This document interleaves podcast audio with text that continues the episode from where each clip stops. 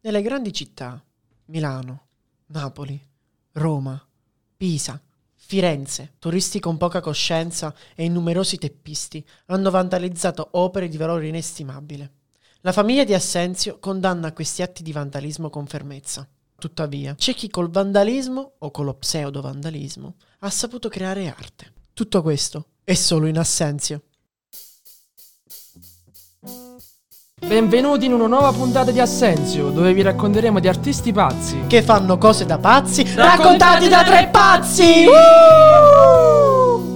Nell'episodio di oggi parleremo di un tema che negli ultimi giorni sta facendo molto scalpore, il vandalismo. In grandi città come Milano, Napoli e Roma, e in molte altre, si sono svegliate con i loro monumenti rovinati da graffi e graffiti. Eppure, non tutto ciò che è graffito è arte. Fortunatamente per noi, grandi artisti come Banksy e i coniugi Cristo attraverso l'arte hanno fatto comprendere l'importanza delle opere d'arte. Ma facciamo un breve recap. Che cosa è successo in questi giorni? A Pisa una ragazza francese di 19 anni ha inciso le sue iniziali e quelle del fidanzato all'interno di un cuore su una colonna del settimo anello della torre di Pisa. Poi successivamente questa giovane ha dichiarato la sua colpa ed è stata anche denunciata per danneggiamento aggravato. Noi possiamo pensare che scrivetecelo sotto nei commenti. Andiamo invece a Roma. Anche qui purtroppo un turista incide con un mazzo di chiavi in nome della sua compagna sulle mura del Colosseo. Precisamente ha sfregiato uno degli archi dell'arena. Un visitatore ha filmato l'atto vandalico ed il video adesso gira anche su YouTube e il giovane rischia anche il carcere. Non solo il Colosseo, ma anche il corridoio vasariano a Firenze, ovvero il percorso che collega la Galleria degli Uffizi al Ponte Vecchio, ha dovuto fare i conti con atti osceni. Infatti dei turisti tedeschi hanno usato delle vernice spray nera ed hanno scritto delle lettere dell'alfabeto sulle colonne della struttura. Ed infine, come ultimo, parliamo di Milano. Qui tre writers hanno dipinto un graffito in Galleria Vittorio Emanuele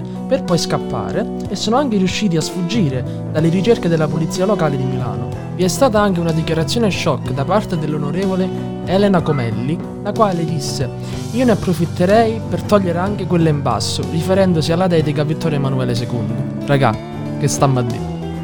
Guarda, ti dirò la verità. Io davanti a tutti questi eventi non noto che una grande ignoranza. Da una parte c'è il puro divertimento, mentre dall'altra parte è come se noi volessimo correggere gli errori del passato, eliminandoli. Per esempio la statua di Indro Montanelli. Io penso che questa statua sia un tramite di ciò che era e ciò che è stato. Però a quanto pare poche persone riescono effettivamente a capire l'importanza della storia, del passato che ci appartiene. Ma anche a capire l'arte, cioè io ho notato, ho visto persone che dicono ma io lo potevo fare anche io questa cosa. C'è un libro proprio scritto da Francesco Bonami che si intitola Lo potevo fare anche io. Santo e Bonami, Santo Santo Bonami.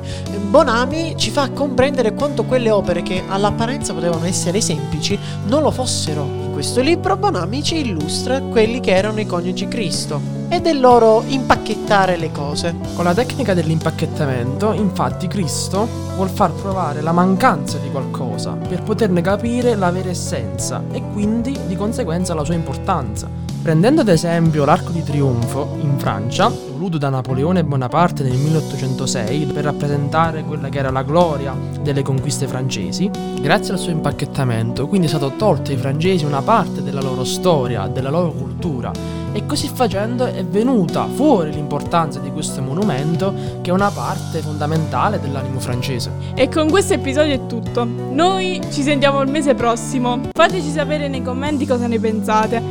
Io sono Giulia. Io sono Dolores. E io sono Fabrizio. E ci vediamo nel prossimo episodio di Assenzio. Ciao, Ciao belli! belli! Uh-huh!